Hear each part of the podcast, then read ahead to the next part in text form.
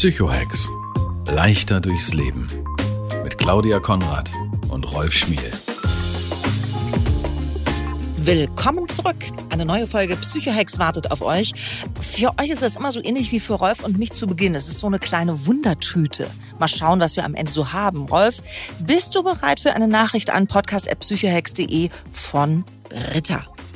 Ich liebe eure Nachrichten. Ich liebe die Post, die immer reinkommt. Und ich liebe es, wenn du es vorliest hm. und ich dann ganz gespannt bin, welchen Fall wir heute haben, welche Herausforderungen wir uns stellen und dass wir hoffentlich mit unserem Psychohex die oder den Hörer, der jetzt gleich schreiben wird, glücklich machen und natürlich alle, die eingeschaltet haben. Danke, dass ihr da seid. Also Britta ist eine Frau, immer noch. Und äh, wir, wir legen dann immer mal los mit dem Anfang dieser Nachricht und ich gebe euch das trotzdem mal mit, einfach nur, weil wir das so schön fühlen. Dann müsst ihr jetzt durch. Wenn ich mir eure Podcast-Folgen anhöre, bin ich jedes Mal felsenfest davon überzeugt, ihr hättet mein Seelenleben als Probandin zerhackt, schreibt Britta oder zerhackt, je nachdem. Emotional fühle ich mich von euch zwei sehr unterhaltsamen wie auch liebevollen Schlawinern immer wieder auf frischer Tat ertappt, aber auch verstanden, drei Ausrufezeichen. Interessantes Spannungsfeld. Dass ihr meistens beide Seiten der Medaille beleuchtet, hat schon so manchen Geistesblitz ausgelöst. Vor allem seid ihr euch nicht so schade, über eure eigenen Erfahrungen zu berichten und lasst uns an sehr persönlichen Einblicken teilhaben. Das ist nicht selbstverständlich und macht euch zu, Achtung, Sis and Bro im Geiste. Yay. Danke. Oh yeah. So weit, so lieb die Nachricht von Britta, aber sie hat auch ein eigenes Thema mitgebracht heute in unsere kleine große Runde. Und da geht es um, ich sag mal, Empathie, bis der Arzt kommt. Ich bin extrem nah am Wasser gebaut, schreibt Britta. Nicht nur in Rosamunde Pilcher Filmen zerfließe ich meist in der finalen Kussszene, aber auch im Alltag, wenn irgendwer Fremdes total nett und freundlich ist oder eine Geste mich zu Tränen rührt, puh, wenn dann nicht auch noch die Wimperntusche verläuft. Ernsthaft. Wie kriege ich das im Job in der Öffentlichkeit hin, nicht in Tränen aufgelöst zu sein? Das ist die Frage von Britta, die ich gleich an Rolf weiterreiche. Kann man das üben? Also gibt es da irgendwie so ein Trainingslager? Also alle Pilcher-Filme hintereinander, umgeben von 49 kleinen Katzen zum Beispiel, wäre mein Vorschlag. Es ist eine Möglichkeit, das war auch meine Notiz. Shit, jetzt muss ich die wegschmeißen. ähm, also erstmal kann ich mit Britta total nachfühlen, weil ich über viele, viele, viele Jahre auch dafür bekannt war, gerade als Kind sehr weinerlich zu sein. Das heißt, ich habe Tränen gerne fließen lassen. In meiner Pubertät und als Jugendlicher war ich in meiner Familie bekannt für theatralische Tränenausbrüche, die kein Ende fanden. Ich kann aber sagen, jetzt mit 50 hat sich das doch gesund gelegt. Das heißt, es gibt immer immer noch Momente, wo mir als Mann auch die Tränen rausfließen. Zum Beispiel, als ich letztens eine Kochsendung gesehen habe, war so der letzte Gedanke weil die so unter Stress so perfekt performt haben. Und ich kenne dieses Gefühl, in der letzten Sekunde was so fertig zu machen und dann zu hören, es ist richtig gut. Das hat mich so emotional mitgenommen. Dann habe ich an die zweite Geschichte gedacht, warum ich in diesem Jahr geweint habe. Das hatte wieder was mit Essen zu tun, weil ich an der Ostsee in einem ganz, ganz sensationellen Restaurant war. Und da, jetzt tun mir alle Vegetarier und Veganer leid, ein Stück Rehrücken mit Haselnusskruste in Rotweinjus probiert habe und es war so lecker, dass mir eine Träne rausgeflossen ist. Ich bin ein lebendiges Beispiel dafür, man kann immer und überall weinen, aber man muss es nicht. Und wie das alles zusammenhängt und was man dagegen tun kann, darüber rede ich gerne heute. Ja, bitte. Das Essen dich zum Weinen bringt, das kenne ich auch, aber meistens vom anderen Ende der Kerze gesehen, ja, dass, dass man dann weint. Das finde ich spannend. Ich bin so eine Filmheulsuse und ich liebe meinen Mann dafür, dass wir immer zusammen heulen bei Filmen. Das ist so großartig. Gibt's keine peinlichen Situationen. Auch dazu eine Geschichte. Mein Sohn, wenn ich mit meiner Frau auf dem Sofa saß, hat er uns schon immer beobachtet, wer als erstes los anfängt zu weinen. Macht meine Tochter auch. Um dann Taschentücher zu verteilen. Er ja. hat dann teilweise Filme ausgesucht in der Hoffnung zu gucken, wer als erstes heult. Das Kind will halt seine Eltern auch mal weich erleben. Also muss man peinliche Filme einlegen. Ja. Hm. Oder mit mir essen gehen. Oder so. Also kommen wir, kommen wir zurück zu Britta.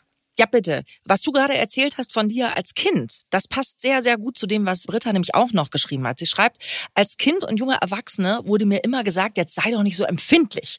Wie schaffe ich es, meine Wahrnehmung in Situationen mit vielen Menschen und Eindrücken zu fokussieren, beziehungsweise zu filtern. Gibt es überhaupt einen Trick?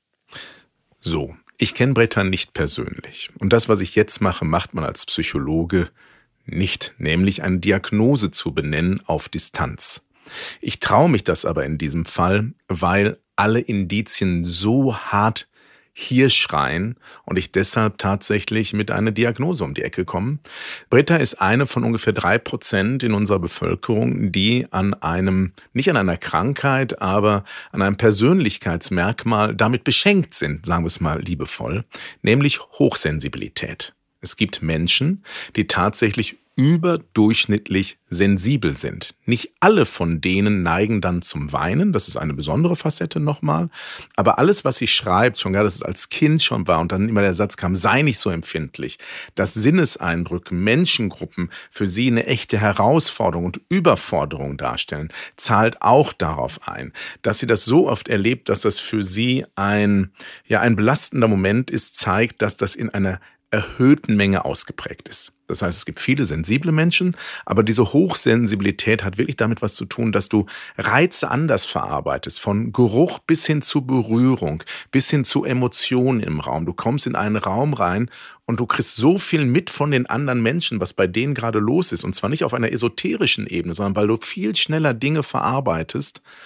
dass manchmal für Menschen, die das haben, Gruppenversammlungen, Meetings, kaum auszuhalten sind, weil die permanent diese Spannung aufspüren. Und es gibt sogar ein Krankheitsbild, das heißt Compassion Fatigue, Empathiemüdigkeit. Du bist so mitfühlend und dich nimmt das so mit, dass sich das wirklich ermattet. Also, warum ich diesen tiefen, sozusagen so tief bohre ist, wir werden uns gleich ein, zwei Sachen angucken, wie man Tränen wegdrücken kann. Aber wenn jemand so wie wahrscheinlich Britta dieses Persönlichkeitsmerkmal hat, braucht es anderes, um damit besser umzugehen. Kennst du Menschen, wir kommen hinterher auf die Tränen, keine Sorge, Claudia, ja. aber ich will trotzdem mhm. den Teppich so aufrollen. Kennst du dieses Phänomen von dir selber oder kennst du andere, bei denen das auch so ist? Ja, absolut.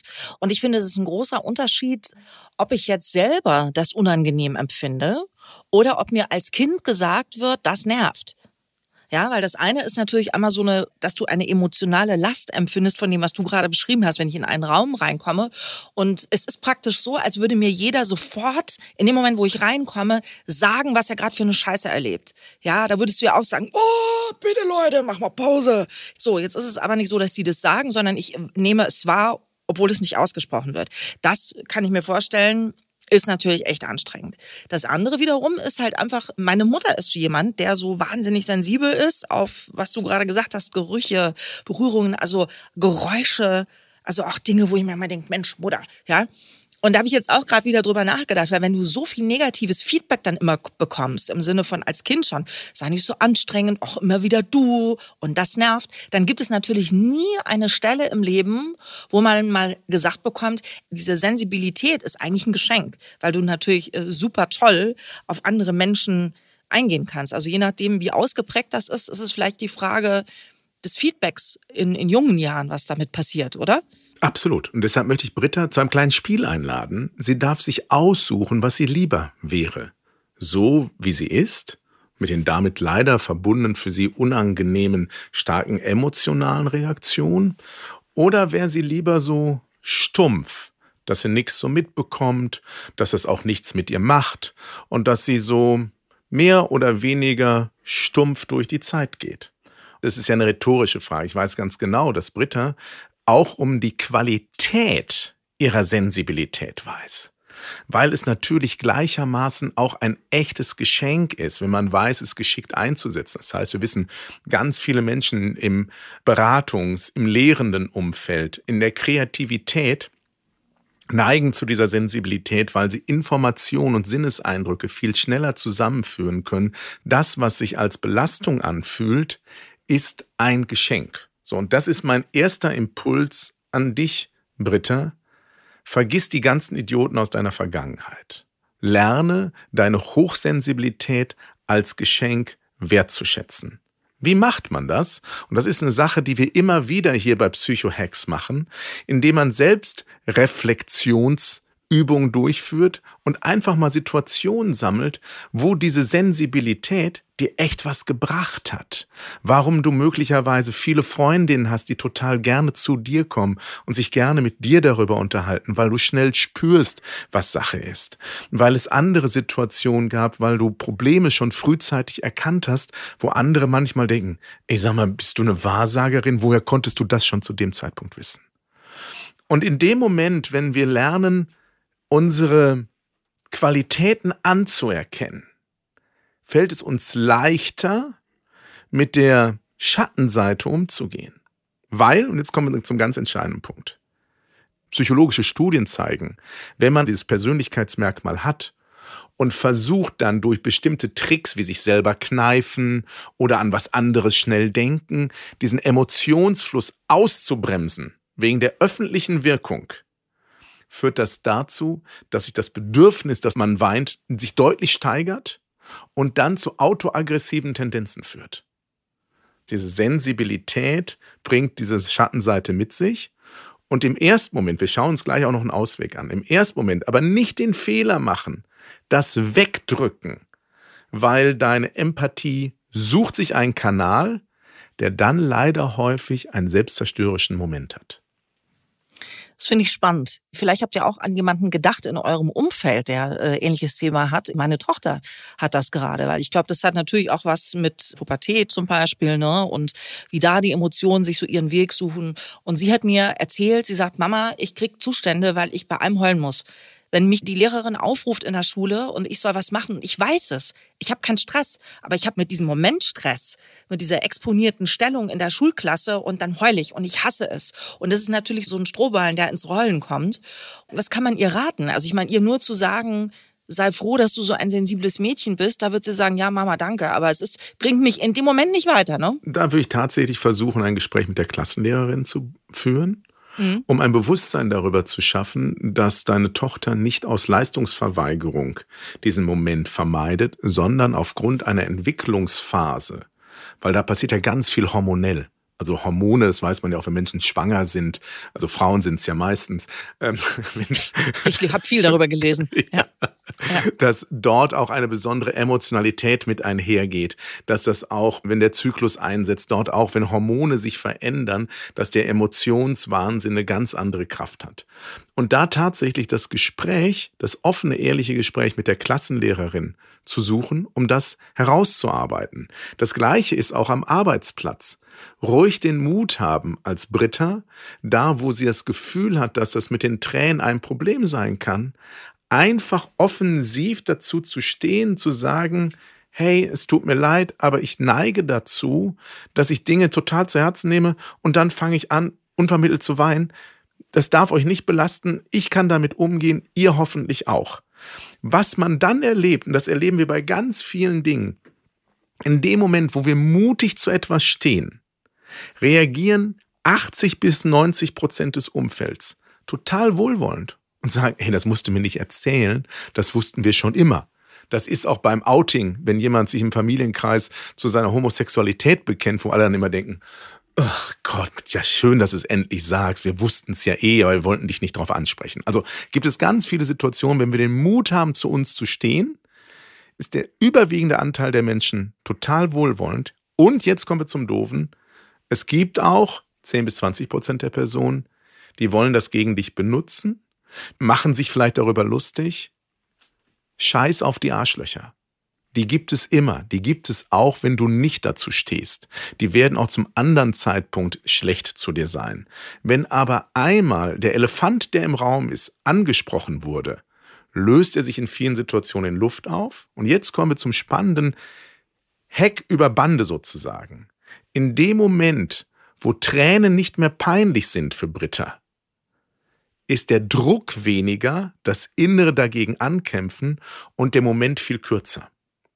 Deshalb meine Empfehlung, da wo man es schafft, mutig und verständnisvoll in ein Gespräch zu gehen und einfach zu seinen Schwächen zu stehen. Also ich mache das in vielen Situationen, wenn ich mit Leuten zusammenarbeite, wenn ich in einer Gruppe bin, weise ich zu Beginn auf ein, zwei meiner Eigenschaften hin, von denen ich weiß, oh, das, das, das, das nervt viele. Mhm. Und die treten dann ja auch ein. Claudia, du weißt, wovon ich Zuverlässig, ja. Zuverlässig. Wie ein Schweizer Uhrwerk. So. Ähm, aber wenn du vorgewarnt bist, denkst du, ach so, das meint er damit. Und es reduziert für alle den Stress und meistens läuft es dadurch besser. Du hast eben gesagt, dieses Ansprechen bei anderen, das ist bei dem Thema super, weil da habe ich nämlich festgestellt, das äh, kannst du ja auch mal ausprobieren, Britta oder alle unter euch, die mit dem Thema, äh, mir kommen immer gleich die Tränen zu tun haben. Wenn du das erzählst, dann kommen von allen irgendwelche Stories, wo das bei denen so ist. Also wenn ihr Mama oder Papa seid, dann habt ihr das vielleicht auch schon mal festgestellt, dass ihr insgesamt sensibler seid. Bei mir hat das von Kind zu Kind zugenommen, so wie ich selbst auch. Aber das ist wieder ein anderes Thema. Bilde ich mir das ein oder will das mit Kindern, wird man da auch heulsusiger oder hat das was mit dem Alter zu tun oder ist es irgendwie ein Konglomerat aus allem? Du hast in allen drei Punkten recht. Also, es ist natürlich immer sehr individuell, aber tatsächlich gibt es Phasen, wo wir durch die Lebenserfahrung entspannter werden. Das ist zum Beispiel bei mir so. Ich habe in der letzten Zeit, in den letzten Jahren häufig so viel Trauriges, Belastendes, also so krisenerprobt, wie wir es auch schon mal hier in einer Folge hatten. Ne, also ich bin in Krisen äh, trainiert, das mich heute nicht so schnell mehr aus der Ruhe bringt in meinem persönlichen sozialen Umfeld. Dann gibt es aber auch Menschen wiederum, wie du es gerade beschreibst, die so sensibel werden, weil auch so viel passiert und sie sind eigentlich nicht sensibel, sondern dünnhäutig. Und das ist sozusagen der zweite Teil, der Britta helfen kann, ist sogenanntes Resilienztraining. Wir wissen, Menschen neigen dazu, besonders dünnhäutig zu sein, besonders stark emotional zu reagieren, wenn die Widerstandsfähigkeit, die persönliche, nicht so stark ausgeprägt ist. Ich höre sehr genau zu gerade.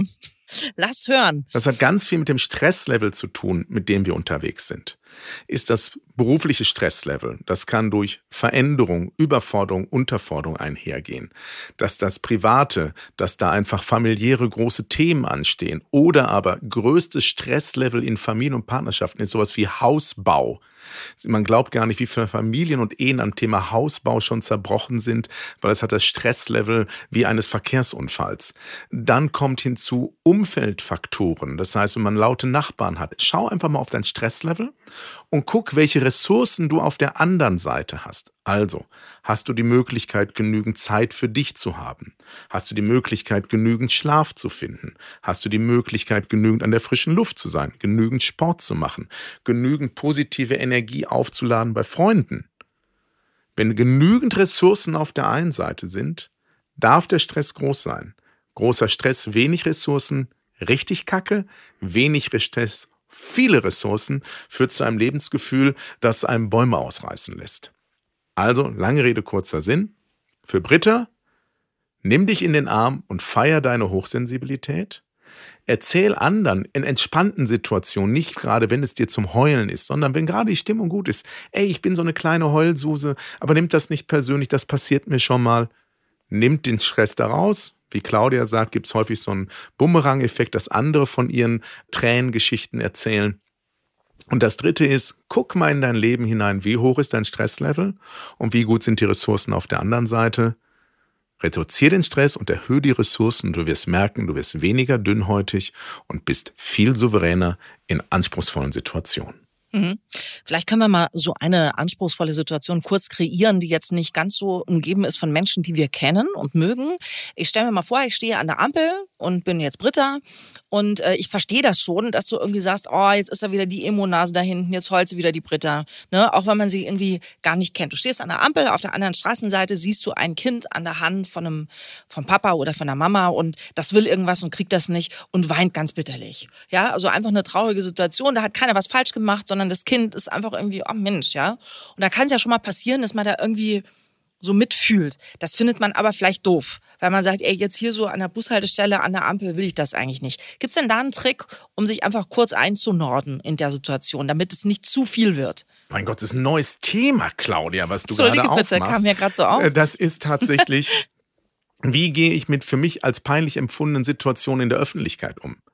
Also erstens, wenn du in dem Moment Mitgefühl für das Kind hast, dann feier dich dafür, dass du nicht stumpf bist und guck nach links und rechts und denkt dir, hey, ich würde euch gönnen, dass ihr mehr spürt, als ihr es tut, dann wäre diese Welt ein besserer Ort.